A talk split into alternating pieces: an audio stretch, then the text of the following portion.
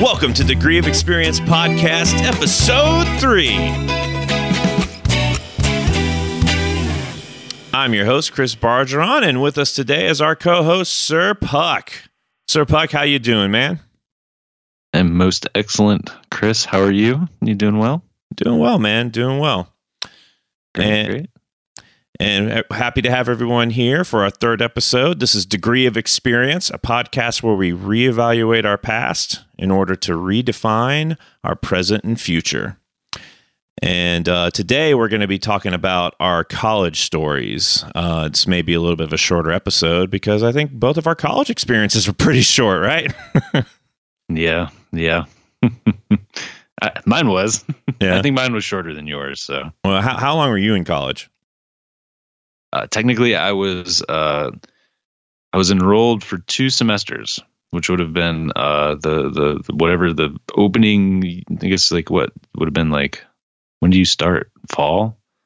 I mean, I mean, you can start any time, um, but probably you started in like, fall because you went right after high school.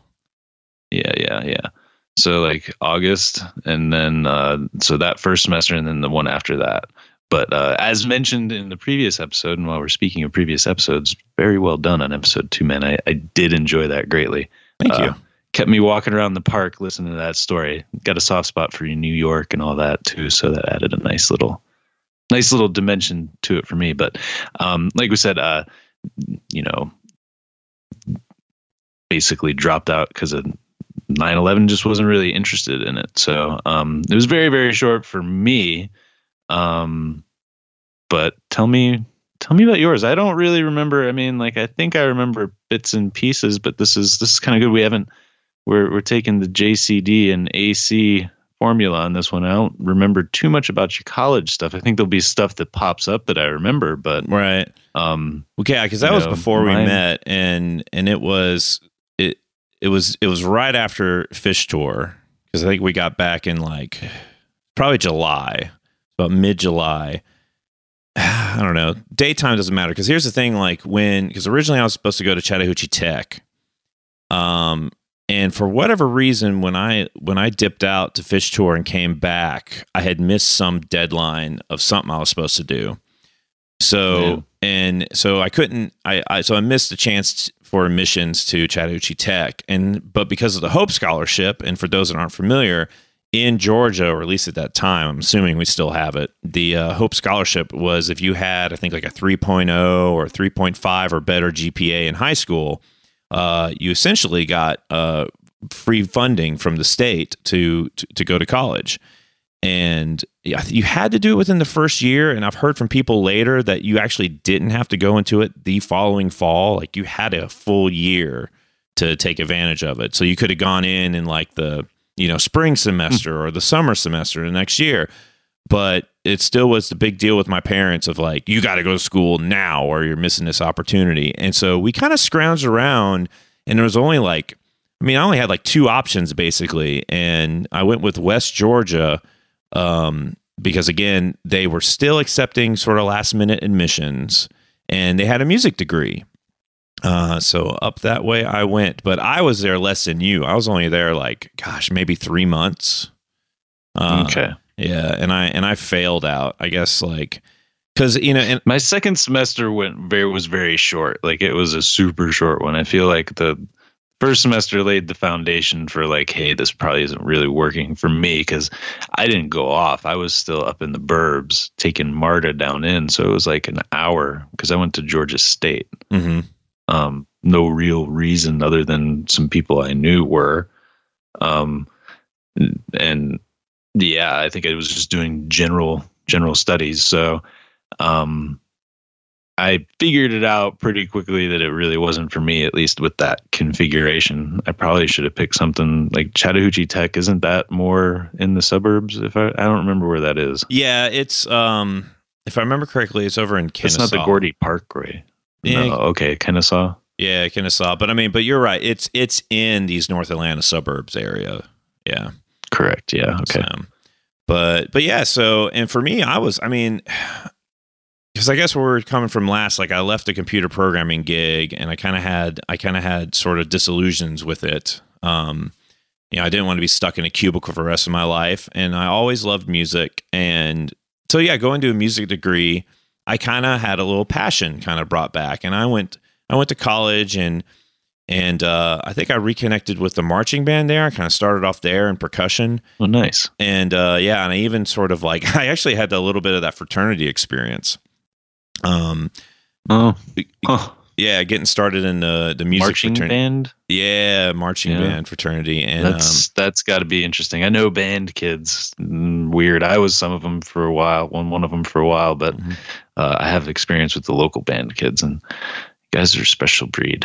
hey, well, we're we we're yes. a f- we're a well cut breed of discipline. I mean, well, I was in the Lassiter marching band uh, in the late '90s when we won the Bands of America national championship in Yeah, 1998. everybody everybody in that area from then knows too. hmm Yeah, I, mean, still got- can't believe what they've done with the school since there. I mean, they have a concert hall with big, huge columns in front of it, looking like you know some Greek amphitheater or something like that. It, it's you know obviously um, lotto money, but well used, I suppose, Mm-hmm. Yeah. considering the history. And you know, Yeah. hopefully, I'm sure they're still good. hmm That band program earned it, and uh, Alfred Watkins, uh, amazing band director, uh, nationally recognized. Actually, have you ever seen the movie Drumline? Um, have not. I it's I think it was well, I guess it must have been late '90s, early 2000s movie. Yeah. But the point was, and I'm a little vague on the details, but I'm fairly certain that, but still, like our band director uh, was either consulted on that movie or helped with with kind of some of the marching band work that they did. I mean, they had a few different people involved in it, but he was one of the people, you know, advising them and helping them on getting their movie marching band to look good. Um, That's cool. So it kind of shows you how how special our high school was, and yeah, it was kind of interesting going from like being in the Lassiter marching band to the West Georgia marching band. And at this time in the year 2000 in West Georgia, West Georgia had a football team, but we did that college did not have a football stadium or field. It was the weirdest thing because we used to do our band Hmm. camps at Lassiter and I, uh, at this school, and that was the other kind of weird part about it. But because they have like they had like ten practice football fields, and so we would come and do band camp for like you know be like maybe a week, maybe two weeks, and we'd stay in the college dorms. And this is old school, small little dorms, not like the nice stuff Yeah. that kids have nowadays.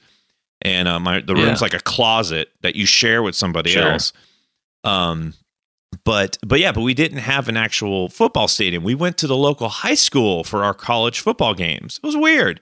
It just it just so it, it felt like a big step back. And and then it was also weird that the dorm that I stayed at as a college student was the same dorm building that we had uh, uh band camp in. So, but then Now the you're other living there. yeah. So now I'm living there. So so that added, you know, again, it's kind of that sort of like, is this really where I want to be? You know, kind of feel to it. And then, but at the same time too, as we talked about the first episode, I had just started partying. You know, I had gone through all high school, just just being beha- behaving as I was supposed to, not rebelling, and I missed out. This is how I feel now. I, I missed out on a lot of the sort of teenage years of kind of getting it out of my system. And here I am going into college and and I want to get the partying out of my system when it's kind of time to start taking things seriously, you know, or at least a little more seriously. So See, I never, I didn't do any of that in high school either, and I never really, I don't know if that was the the reason behind why I, you know, started drinking and and doing some drugs. mhm. Um, but like, you know, I didn't have like a steady girlfriend throughout high school. I had just like friends and stuff like that. Like, it was always some weird, weird thing going on. Like, technically, like I'd hung out with one of the lunch ladies who was like maybe like in her early 20s Mhm. like and i'd hang out with go like hike with her and she had like a kid and like you know i'm still in high school. I've always like tried to hang out or surround myself with people that are older. Like it's just been like a theme of my life. Like i've uh when i was a child like the the sitter was an old lady and like I'd just hang out with her it was always a Mhm. joke like i'm really watching her you know because she's old but like i digress Yeah, well, I can Um, relate with that because, like, in high school too, I was in my dad's uh, cover band, and so I'd hang Oh, out wow. with yeah, I'd hang out with him and his friends, I mean, I say hang out. It was just like, you know, I was I was his son, his In teenage the room. son. Yeah, you're in the room though. yeah, you know, and they and I mean, and they would like, but still, it was like I was kind of one of the guys, and it was really cool. And yeah, I de- it definitely kind of gave me that sort of sense, like you're talking about, of just sort of you feel almost a little separate from your age group, uh, because you're hanging Yeah. out with the with the older guys. Yeah. Yeah, Well, my my grandfather was more of a figure in my life. You know, as that father figure. So like, I'd always, I don't know, I'd just always more be able to relate to older people. yeah. And now we're those older people. Yeah, yeah. You, jeez, Yeah, jeez. yeah. Today's my 40th birthday, by the way. Or we're recording this on my 40th birthday, but uh, Yeah, Uh, yeah, the big 4-0, man. And uh gosh. But uh but I'm losing track cuz we're talking about college, man. And uh and and in which I was what? I was 18 long at the time time. Gosh. 22 years ago. But yeah, so I'm in this so I'm in the same dorm as band camp and but I'm still I'm kind of excited for getting a music degree. So I'm taking it serious at first, but I'm also a freaking newly found hardcore stoner. And I get into this dorm and super quick I'm finding the other stoners. And uh to the extent that we we kind of took the place over and, and it became uh a smoker's balcony uh to explain that. Like so we you could smoke basically we were on the the second floor and there was a little balcony section that actually overlooked the entrance and and it was just like a concrete kind of section that was out and we would put our cigarettes out kind of reaching around putting it out in the front and at some point it just we just had the realization that like when we put our cigarettes out left that little black mark we did it so much we started building up black marks to slowly spell out smokers and we we terrible. we oh we were horrible yeah and when, once we got the s finished and uh, started on the m that's when the uh, administration caught wind and started and shut Sure. us down and cleaned it up and you know gave us gave us a proper place to put out our our butts but um but yeah so so you know and and i had a minivan at the time and we used to we used to pile in it uh puff the magic van we called it uh, that's when it earned its Yeah, I know nickname the van. yeah, that's it was actually a college and it was one of my friends uh that I used to smoke with there and she she was the one that came up with the the not only the name but she had a song, you know. And uh Puff the Magic. Van lived by the school. And when I ride I get real high with all my friends from school.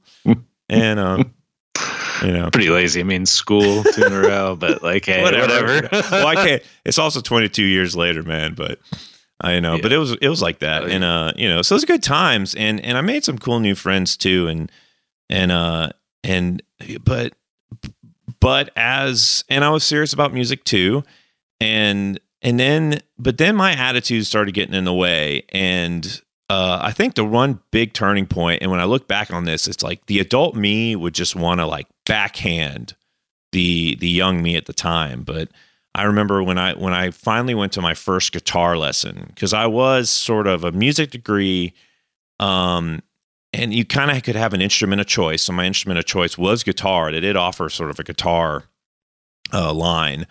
And I went to go meet my guitar teacher, and I come. I think I think I'm the shit on guitar, and uh, you know, I it, like I, I had I had I don't know. I could not receive critique at that time. And I think part of it was a little bit of my codependency that I'm learning about myself more these days. Um, my perfectionism too, and sort of my I wanted to be the best, and I wanted to believe I was the best, and and I didn't believe. I, I guess the thing is like for me, I didn't understand that you had to suck at first in order to get good. Um, I was the kind of I person. wonder, was it part you like wanted to project that like level of success to to even like did you feel like you had to project that to even get there no, like, well, is that part of it No, it's part of it's more of just like like I was like if something wasn't working out for me, I was quick to quit it. Yeah, No, and yeah i can relate to that yeah, and with Yeah. music, I was or am a natural. I mean, like the my the music for me the, to tell the, the the sidetrack. I think I was maybe twelve. Um, my dad quit smoking, and he and he for a year, and his reward to himself for a year of not smoking was he got an acoustic guitar. Um, and and he bought a tablature book for Tom Petty. And one day he Hmm. was off doing something one night, and I picked up that book and started reading it, and picked up his guitar, and I taught myself how to play. Um, what song was it? I taught myself to uh, learn a Tom Petty song, um, "Free Falling." Free falling. Yeah, it was "Free Falling." Yeah. and because it's it's pretty simple. It's just like is a- that? What is it like? D A D G or something like that? yeah, and most of it's just a D chord. It's just like you know Yeah. alternations on a D chord. So I just all I just learned was that little opening riff. You know, da da Sure. da Yeah. da. I, I still da. play that sometimes. Like I'll I'll I'll stumble my way into it when I'm dicking around with my guitar. yeah. And my dad came home and he was super impressed that I'd figured it out. And so it that was kind of the beginning. And then I got into they put I went into uh, playing clarinet in school in the band and a couple of years of that. And then I went to percu- I went into bass guitar when I moved to Marietta. Uh, and that's kind of a long story, but they let me play. They let me play electric bass in the band there. And then when I went to high school, they're like, "Well, you can't play electric bass here, and you don't really have the chops officially for symphony. So how about percussion?" And that's how I Mhm. became a drummer. But but Yeah. yeah, so go and so so I don't know. So so I because I was a natural. I don't know. I just I just thought I I came in there just thinking I was going to impress the hell out of him and and get like I got from everybody. Just like wow, bravo, you're so good for your age. And in, and instead, I I come walking in with my guitar slung over my shoulders in the most horrific way that I can't believe I did. Just basically, I had the neck of the guitar Oof. over my shoulder with the big body hanging off the back. Right. Like bending, the, you know, putting all that weight on the neck. Uh, you know, like I think I saw it on like a, a album or not a, you know, like a movie cover at the time. Uh, it was like Rockstar Yeah. or something. And he's walking like that with his guitar. So I come in trying to be a badass. And this guitar teacher, the second I walk in the door, he's like, stop, put your guitar down. That is so disrespectful. I can't believe you don't Nice. have a respect for your instrument like that. Don't ever do that again. Right off the bat, I thought he was a douche. You know, I'm sure he's actually a really cool guy looking back, but Yeah. but it just it just set the tone. And then he said, "Okay, well, play something for me." And I went to play uh, the solo acoustic song I had written at the time called "Larry," uh, which was actually the break music on the first episode. For anyone that is wondering what it is or what it sounds like, you go back to episode one. It's in the show notes. You can hear the whole thing. But uh, and it's a modern recording because at the time I did kind of butcher it, uh, especially rushing it. Uh, just my tempo would just kind of, you know, you know, I was, I was, I was nervous and, but and so he's and then he starts calling me out and he starts picking apart my own song. You know, he's like, "Hey, you're rushing. Um, you know, your picking's a little sloppy." And he's just pointing out the places where I could improve, but I was not in a place to to receive constructive feedback. And I walked away from that just pissed and just like fuck you. And uh and that and that was the beginning of my college career going from uh an education to like I was just hanging out. Um in a few weeks I stopped going to classes altogether. I never went to another guitar uh session um at some point even the the fraternity that i was like trying out for like showed up to my dome a dorm looking for me kind of concerned. But but no for, for that point on i really was just sort of enjoying the free rent and the free food because i had like a lunch card or something um Yeah. until my parents found out basically. And that lasted like i said almost you know i got away with it. At that point i got away with it for about two months before my parents kind of figured out what was going on and then I had to go back home. And uh, Mm. yeah, and that's college. Is that how you ended up in that apartment? E, no, funny enough, No. that's an a epi- different that's story, huh? that's gonna be a story for like episode God knows what. Because yeah, because basically when I came back from college, that's when I started working, and I got kicked out of my house again. And that's Yeah. when uh, a gentleman introduced me to the Rainbow family and the Rainbow gatherings, and that's that's the story that we're gonna have for a full episode later. Oh God. Yeah. I kind of sort of remember that vaguely, but not really. Yeah. So yeah, Yeah.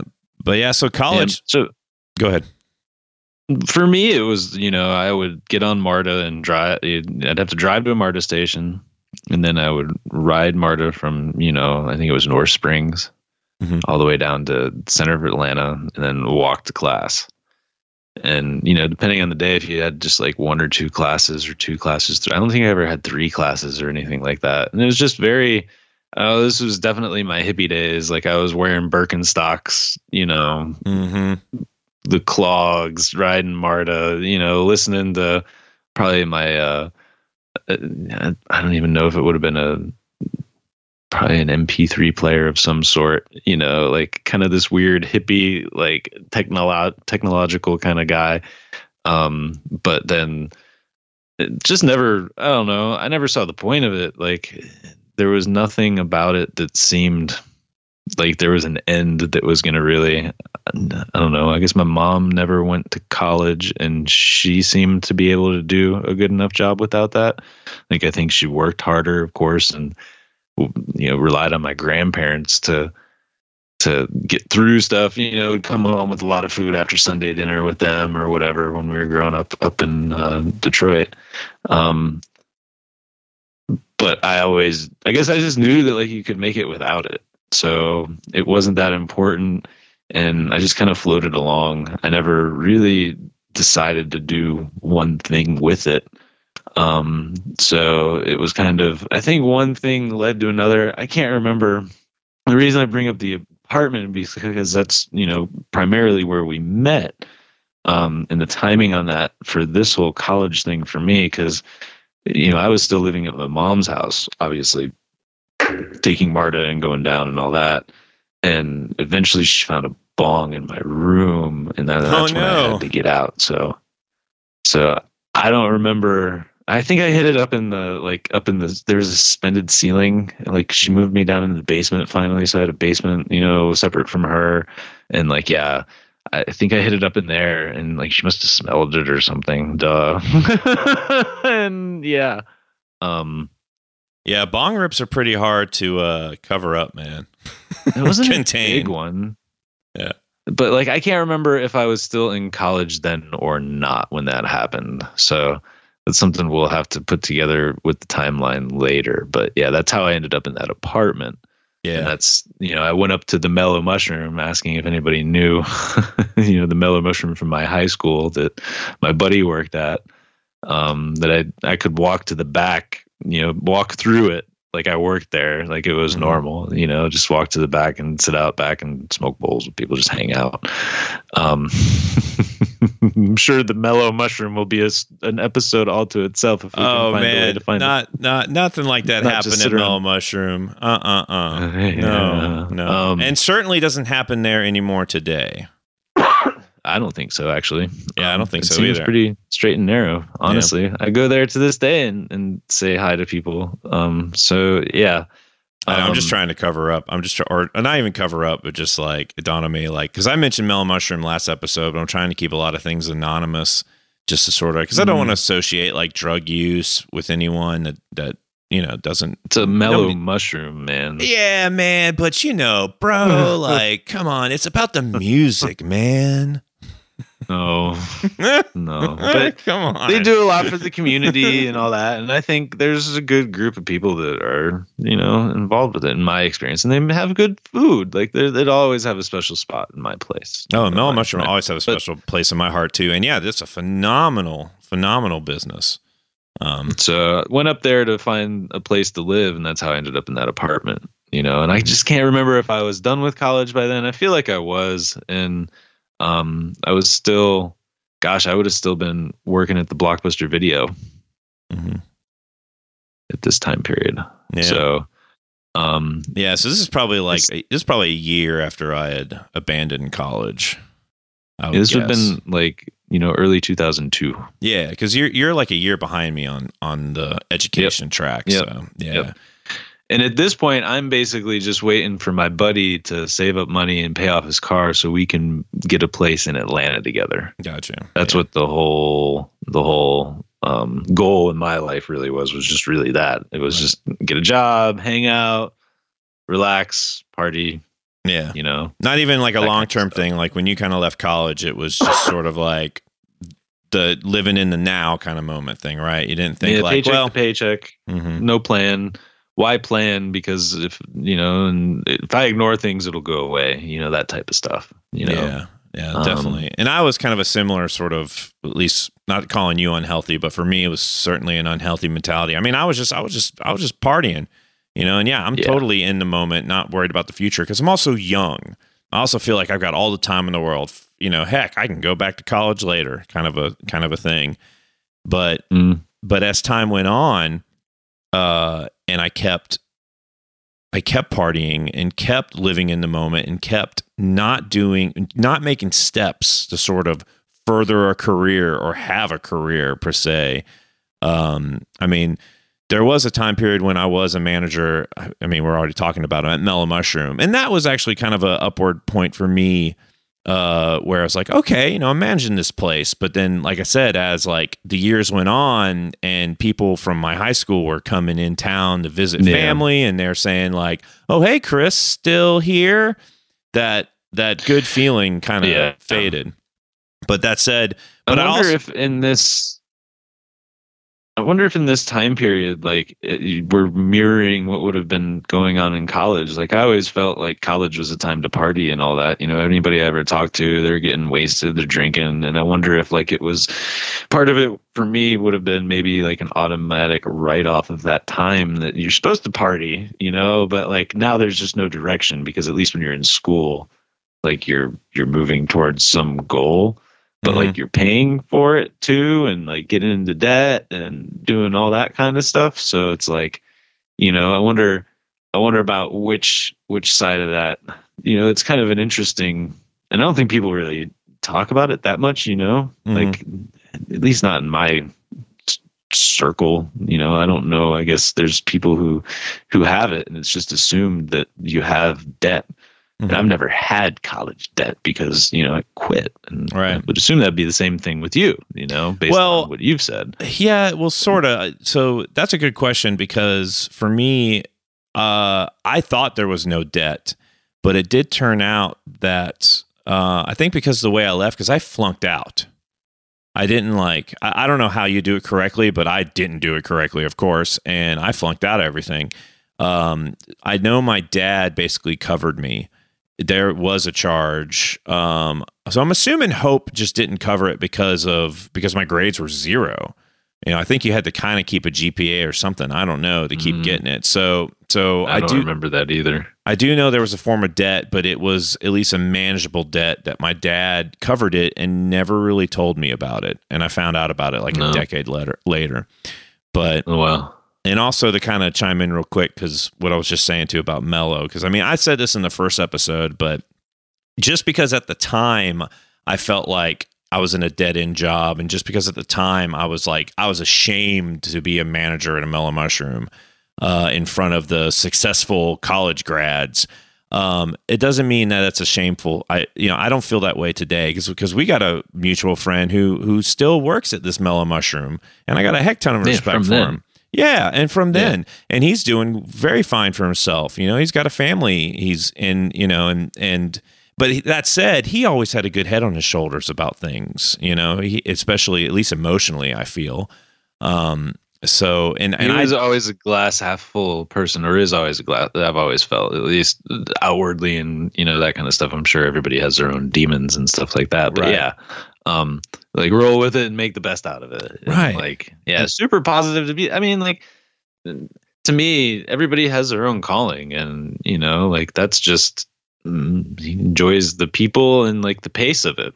Yeah, and and right, and and I almost wish I had, and I wonder like if I had the healthier mentalities that I have now back then, right? If like if I mean, shoot, maybe I would still be working there and living okay. I mean, like I said, today I work at a grocery store, you know, and and I'm and I'm okay with it, you know, and I enjoy I, I mean, enjoy I- helping people. I go there for lunch every time I come back home and you know see my mom and bro he says hi to literally like three quarters of the people coming in when Yeah. when he's working. So And it's like and he's always no been doubt. like that. Yeah. and that's and that's just and that's him, right? Exactly. It's just that's just he's just Yeah. so genuine and and gosh and and and and and looking back, I mean, I wasn't, and I was definitely a shameful person.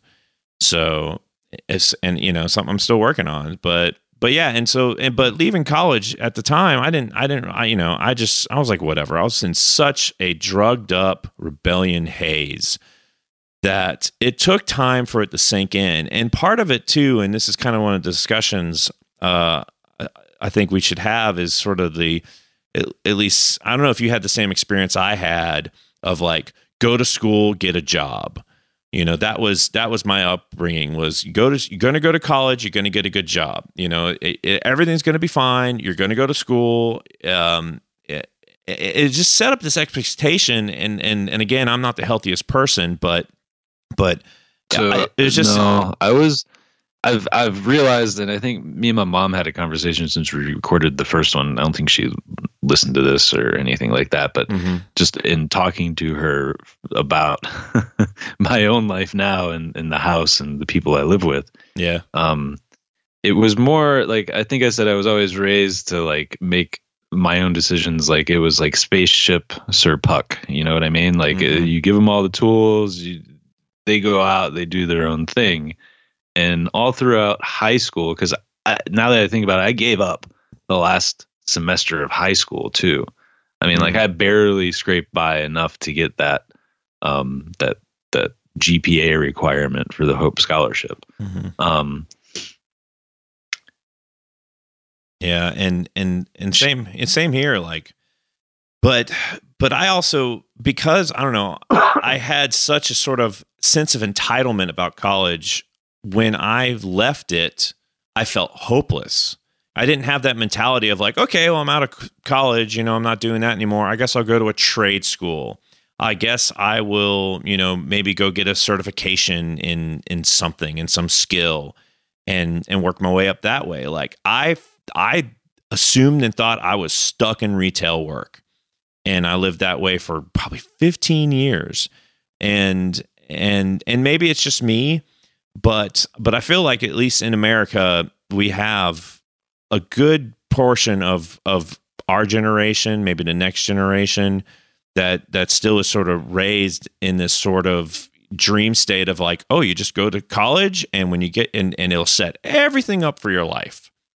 And I've known so before the well before the squirrels uh distracted me there and i, I lost track it, it's the, the way that i was yeah the way that i was it was she always told me i was the decisions i make today are basically limiting my choices in the future. Mm, so there was never you have to do this. You you must do this to do this. It's like hey these these these are the options in front of you young boy. And uh it's a choose your own adventure but keep in mind what you do or do not do now affects what options you have later on.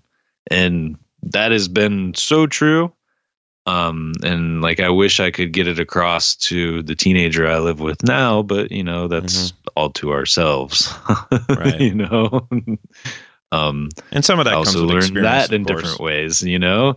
So, um, but yeah, that's that's to me how it was. You know, go to school, get a job. It wasn't that. It was like these are your options, and this is how you can get to this. You have to do this. You know, Mhm. I'm not saying that she didn't say you go to school to become this, or you know, there weren't talks about what kind of profession. It's just I was always non-committal. I was that one who you'd try something out for a while, get bored of it, or you know, kind of if I wasn't good at it right away, the same thing you said earlier, Mhm. um, I'd quit. You know, like Doom, the original Doom.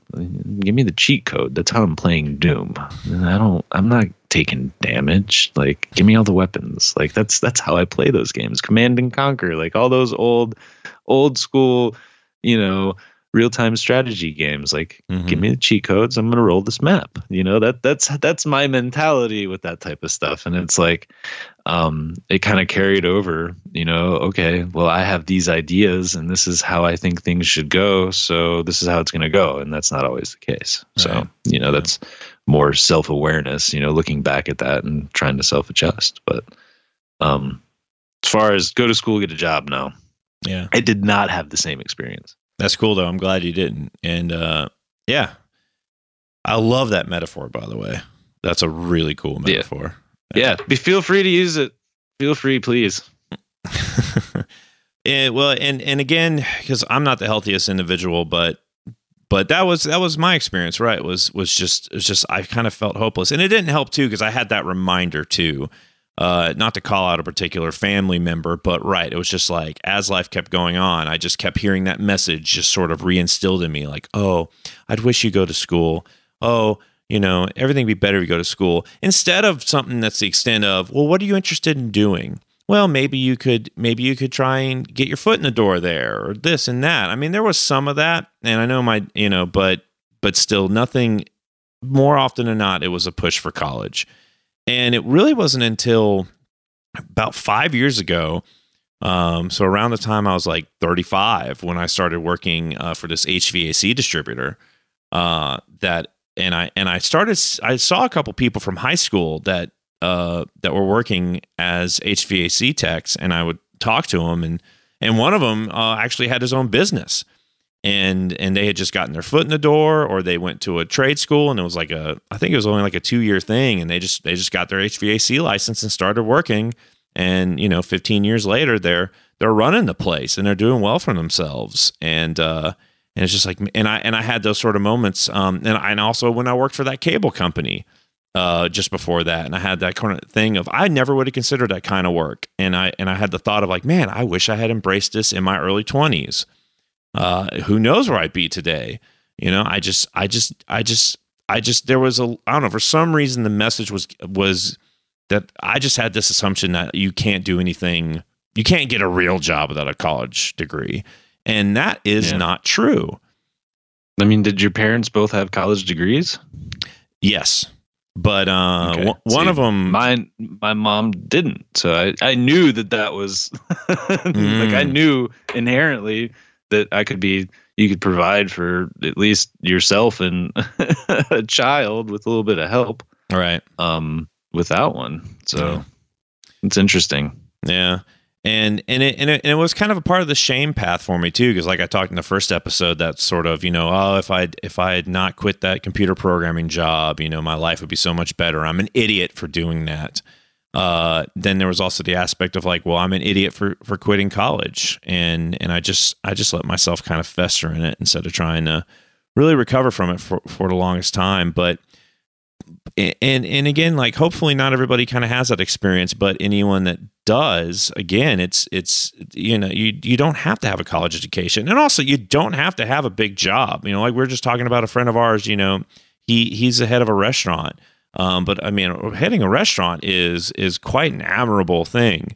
And and It's it- not easy. not it's actually a lot freaking harder than a lot of these college uh, jobs if you ask me. Um, all the hats somebody has to wear. You know you're you're you're managing staff you're handling money you know you're you're handling financing uh, marketing um, you know customer service um, cooking running a building you know? It's it's it's a lot.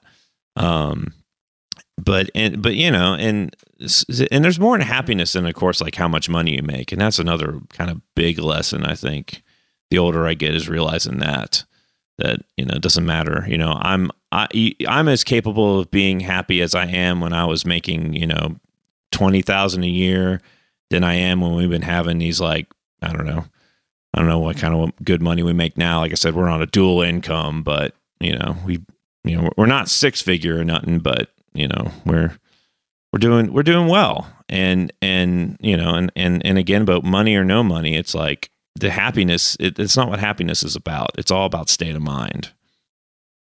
Absolutely. I I've seen and been a part of um like a, an ex-girlfriend her dad has an estate, you know, up in the northeast on an island and you know, makes probably seven figures if not, you know, eight figures um throughout different businesses and stuff. And she was raised with that um and you know that's not the best life either at least in that circumstances from what i saw i'm sure people can do it and do it well. Mm-hmm.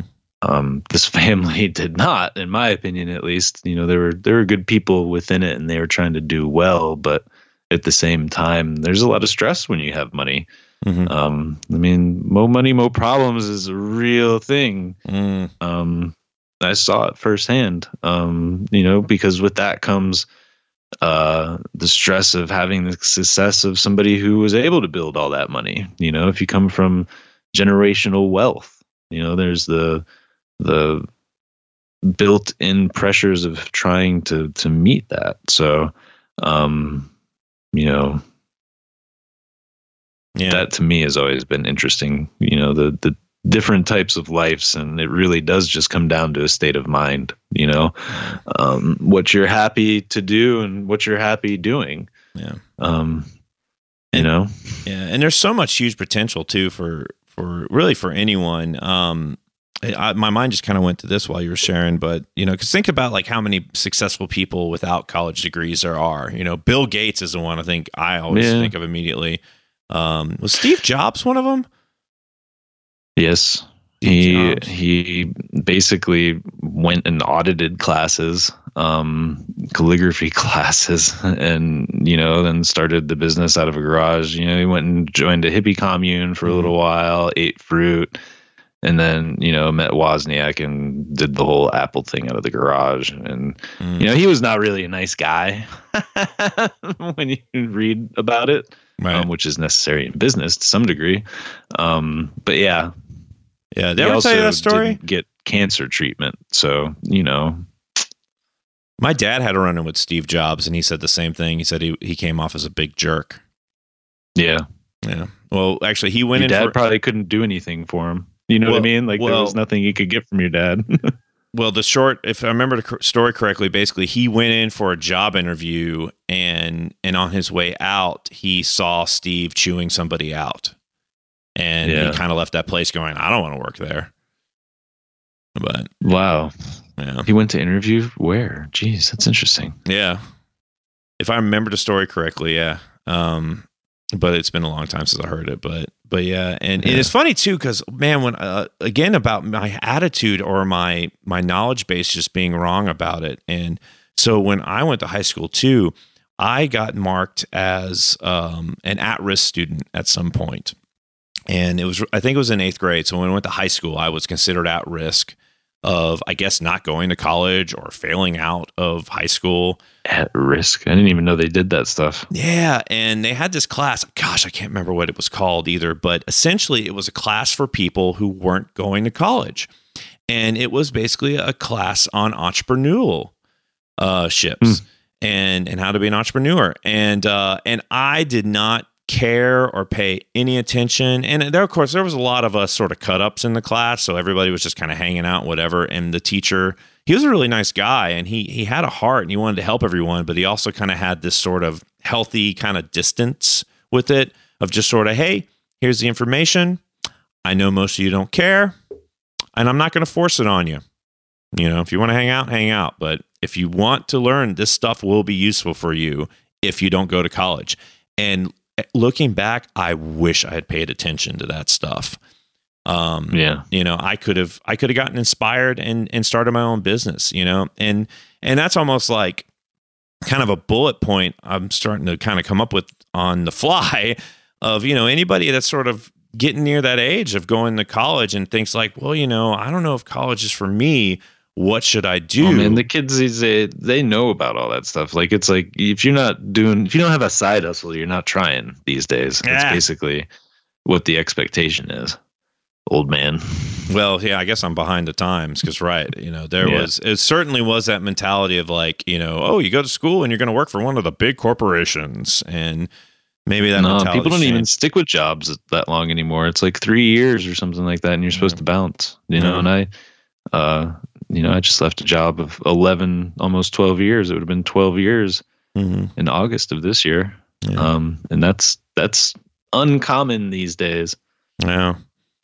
Yeah. Well, good. And, but also, I don't know. And it, it, so good if you're, if you've got a path outside of school, great. But it's all, even if you go to school, it's just, I don't know. I almost wish too that, that I had just had someone talk to me that instead of just giving me this sort of simple like Santa Claus version of what your future is going to be like, go to school, get a good job, get married. It was it was more of just like, well, look, you can you can try and you know what are you interested in, or what do you think would be a good line of work, and it doesn't have to be something you're interested in. It can't just be a path for money and do what you're interested in on the side. You know, okay, well. Maybe looking to get into trade school or get your foot in the door. You can start at a warehouse and work your way up, you know, and and prepare. But even if you go to college, even having somebody kind of say, okay, well, what do you want to study? Well, how much yeah. is the debt you're going to get into? Do you think what you're going to work in is going to cover that debt?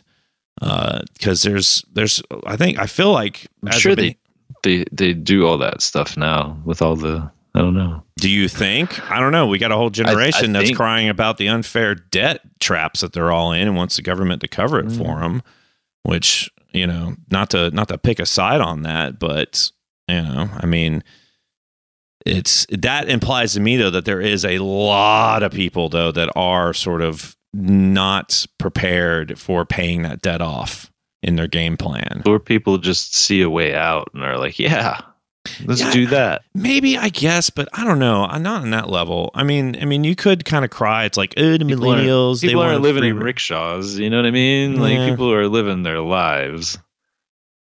To my knowledge, I mean, most of the homeless people you see are going to be, um, you know, have drugs somehow. You know, there's something else other than college debt that is putting people into a street in a homeless situation at least from what i can see. Well a so, lot of a lot of homeless situations though. I mean i mean it's it's a complicated thing but a lot of people too oh, are yeah, people that, no that doubt. they you know that like lost lost a family member that was supporting them that's that's yeah. number one.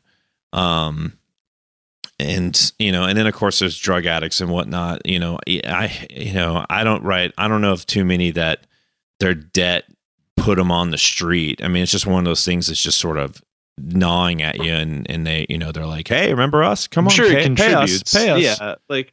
Yeah. Like I think it's more to me is a thing that just hangs over people and keeps them from being who they really and like you know like I have this full belief that like we carry things that like limit ourselves and mm-hmm. like even to the point there's little gremlins hooked onto us that you can like send away you know like yeah um but like uh you know that it's just tough i yeah. guess. It's tough. And i mean and i do feel for people that that either were caught off guard or or feel like you know the tuition is not fair.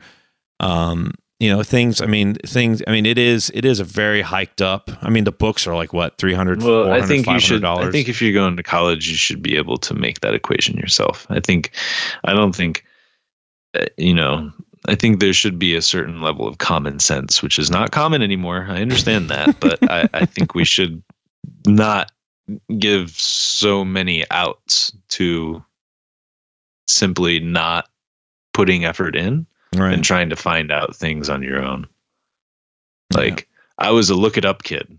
Ask my mom, go look it up. Yeah. she wouldn't just tell me, you know. Well, and, and I think no, and, and and also too, I mean, you got me thinking too of just, I mean, and that's also too why I also didn't want to go back into school because that was on my mind. Like I was said, oh, I can't go back to school because I can't pay it off, or I'm not confident that what I want to study will pay it off. That's why I mean, I always oh, wanted to go back for music. I've never considered going back to college because of the cost. Absolutely, yeah you know? And and maybe that's maybe that's you know so i can relate to people on on that college is too expensive in that regard because right while i do clearly i've already kind of expressed it that i have this sense of like hey you signed up for it. It's what you owe. Pay it up. But at the same time it's kept me out of school you know? So so i do agree that there is sort of this it's it you know of course it's so expensive but you know but it's but it's valuable. Um you know, I, I, don't know. It's hard for me to say like, is it really that much? I mean, because there's so much that that they do have to cover. Sure, for, it is. You know, but I, I, I, think it is, and I think that's why people still do it. I, I, I don't think if the equation was really that bad, you know, I think the the things we hear about debt forgiveness and all that is just ways to get votes. Mm. Um, hey, we're going to do this, and then they get in office and they don't do it.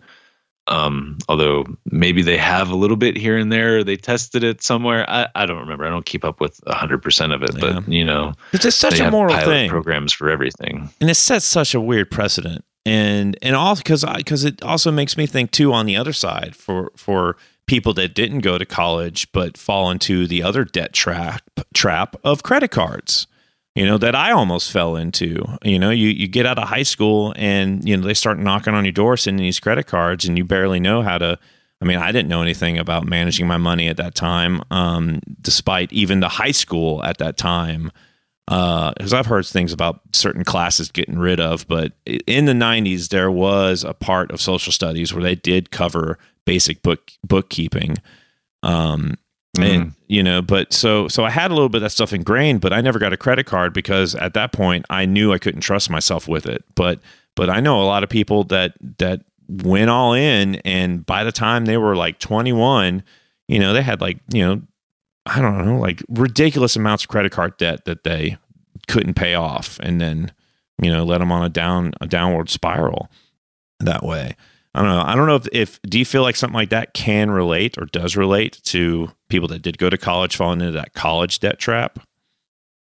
The credit card debt trap, you mean? Yeah. No, I, am saying and the college I- debt trap. I think there's two sides. I think it's like if you go to college, you you've got your college debt, and then or if you didn't go to college, well, you, maybe you have the credit card debt.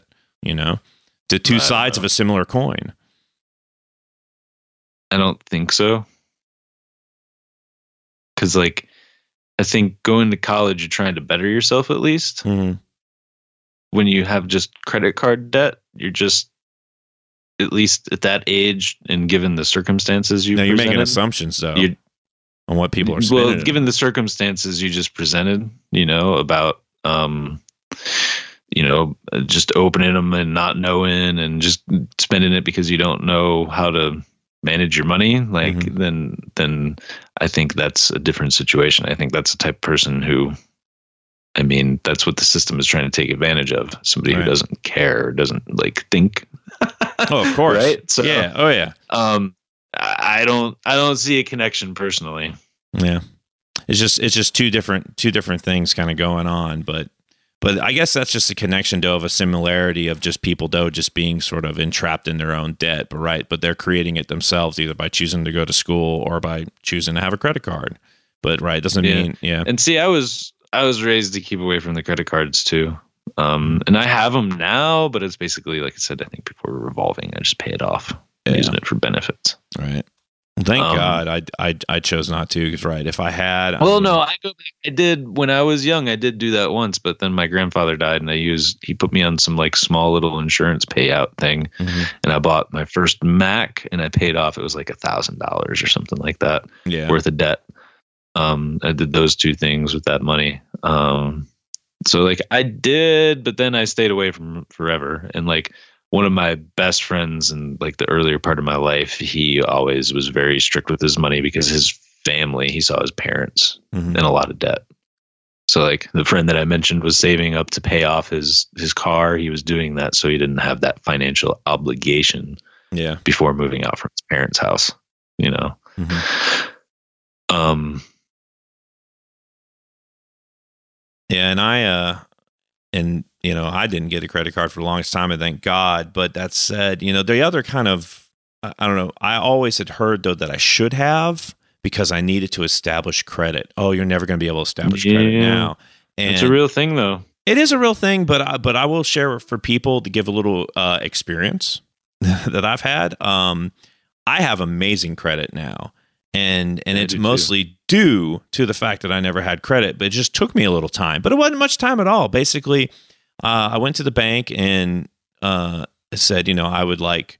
Well, I think part of it was when when I met my wife, we were we were looking to get a home before long, and so we realized I had to establish credit, and so I had a uh, basically the bank loaned me a very small loan of like two hundred dollars. They have a program you can do, and essentially you give them the two hundred dollars straight up, and then they give Yeah. you a loan, and then you have to pay it off slowly because you're you're establishing a history that you've been given It's money prepaid credit. Exactly. And it was, I, I might have been as short as six months. It may have been as long as a year. But once I did that, and then it took another six months. So basically, about a year and a half, uh, my credit was established. And once that was, I had a score of 800, you know, and then credit card offers started coming in left and right. I got a simple credit card. I got my name on some utilities, just made my payments. I used a credit card to get gas, and that was it, you know, and then I would pay the gas off at the end of the month. And, and like I said, I've got, I've got this amazing credit. And so you know another thing i just share because i feel like so many people get credit cards because of that i don't know i feel i don't i don't agree with that statement. I think i don't think you should get something unless you honestly feel you're ready. Um, because because i know me at that age i would have once i had that drunk night i've been like yeah screw it. You know what guys? I got this credit card. Let's let's go to the bar woo you know and then you wake up next morning hungover and you're like whoa whoa how did i spend 600 bucks there last night you know, and then and then you're living paycheck to paycheck, so you never pay it off. Um, and it just grows and grows and grows, and then you're like, "Well, F it, I'll just keep adding to it." I don't know, you know. It's like I'm not the only I'm not the only idiot out there. yeah, I was raised to not do that. I was yeah. I was raised if you if you use a credit card, you pay it off every month. Right, a very pragmatic mother. Yeah but yeah, so I don't know. It's just it's just you're not you don't have to. I don't know. I don't feel like you have to get a credit card to establish credit. Mean, maybe it makes it easier if you're responsible with it. I mean, if you're responsible, but of course that's a that's an assumption that we're kind of taking out of the statements I'm making because if you're responsible, then you've probably got a path set for yourself. You probably know what you're doing at you know said age when you're going into am I going to college or am I going into a trade? You know, but for those that are maybe you know or weren't responsible that you're entering your 30s and you're kind of going man what have i done with my 20s um you know it's oh know. yeah there's a path there's mm-hmm. definitely a path yeah. like many paths to get out of that and you know get into the positive credit and you know i i didn't have bad but i didn't have great and it certainly once i started paying attention to it and you know you pay your bills on time you do all that kind of stuff yeah. once you get on those utilities mm-hmm. it only starts going up i mean yeah yeah i think we've hit all the all the marks we were wanting to discuss and uh and so yeah, you know bit more probably. yeah you know and by sharing our story and uh kind of discussing it i mean you know it's hard for me because i guess my intention is i is i want to give hope to people that may have had a similar experience as me have maybe dropped out of college and feel hopeless. And while I don't really have the bullet points of like, oh, you should do A and then maybe look into doing B, uh, I hope at least emotionally um, we've we've given a little bit of hope and inspiration that you know you just you just you just stop and kind of look within yourself and and start doing some research and figure out maybe a good path and and just make that decision set that intention and and just try and do the next right thing one day at a time uh, you know, there's hope for everyone in any situation. And aim towards something. Yeah. That would be my, you know, give yourself something to aim towards, like you said, in that situation. Yeah, definitely, man. So thank you again, all, everyone, for listening to Degree of Experience. Um, next week, uh, or in two weeks, we're going to have my lovely wife, Rebecca Bargeron, on the show. Um, unlike us, uh, she not only finished college, but she went to it twice. Uh, she has a master's degree, and she's going to share her story uh, about getting out of college and really working her way into getting a job using it. Uh, but it took her some time. It took her about nine, ten years. Um, and I think that's going to be a nice change of pace from this episode because for those people that did go to college, I think it'll be inspiring to kind of hear a tale of how long it took because if somebody kind of got out and spent five years and they're thinking man you know i'm a failure. I'm still not using my degree uh, no you're you're not. It it it still takes time. You still got to develop that experience. So so yeah so next episode we're going to have her on um and again do we get to get into the juicy details that everybody wants to know? The whole timeline? Well maybe sir puck will be there and get to ask those juicy questions. We'll see. We'll see. we will see. Um, and again, this has been Degree of Experience. It's a value for value podcast. And what does that mean, you might be asking? Well, value for value means we don't have any advertising, um, but we do have producers, not listeners. And we ask everyone that's uh, to help participate in the podcast. You can do it in three ways. Because um, if you received any value, you know, you can return that value back in the form of time, talent, or treasure. Uh, time being one of the biggest ones. Uh, while we're a new podcast right now, uh, if you can just give your time to you know help spread the word, uh, share about us on the internet, put in some reviews on whatever podcasting app you're using. Uh, that helps us out a lot. Um, if you have talent, Feed the algo. yeah, feed the algos for us, please. And uh, also, if you've got some talent, um, if you're an artist, um, would love some art submissions. If somebody gets inspired uh, to redo our logo, I mean, I made it just the kind of best I could. You know, things like that. We will give you credit. Uh, and then same with treasure. Um, you know, this this it, it does take money for us to do this to to kind of rent the digital space and to keep it up. Um, so if, again, This isn't free. this, yeah, well, the podcast is free for people to listen to it, uh, but not for me to put it out there, man. So yeah, you know, if you if you if you received any value out of it, you know, put a number on it, uh, send it back to us at value.degreeofexperience.com. Um, and any any donation at this point, uh, you will receive a credit as an executive producer of the following episode. Uh, so get yourself, you know, a, a credit for a, a legit media property. Um, Where can they send notes into? Notes notes are included. If you go to value.degreeofexperience.com, uh, there is an option to include a note with your donation, and we'll read those notes on the air. Uh, but also, you can also email me directly, chris at bargeron.life. Thank you all again for joining us for this episode of Degree of Experience.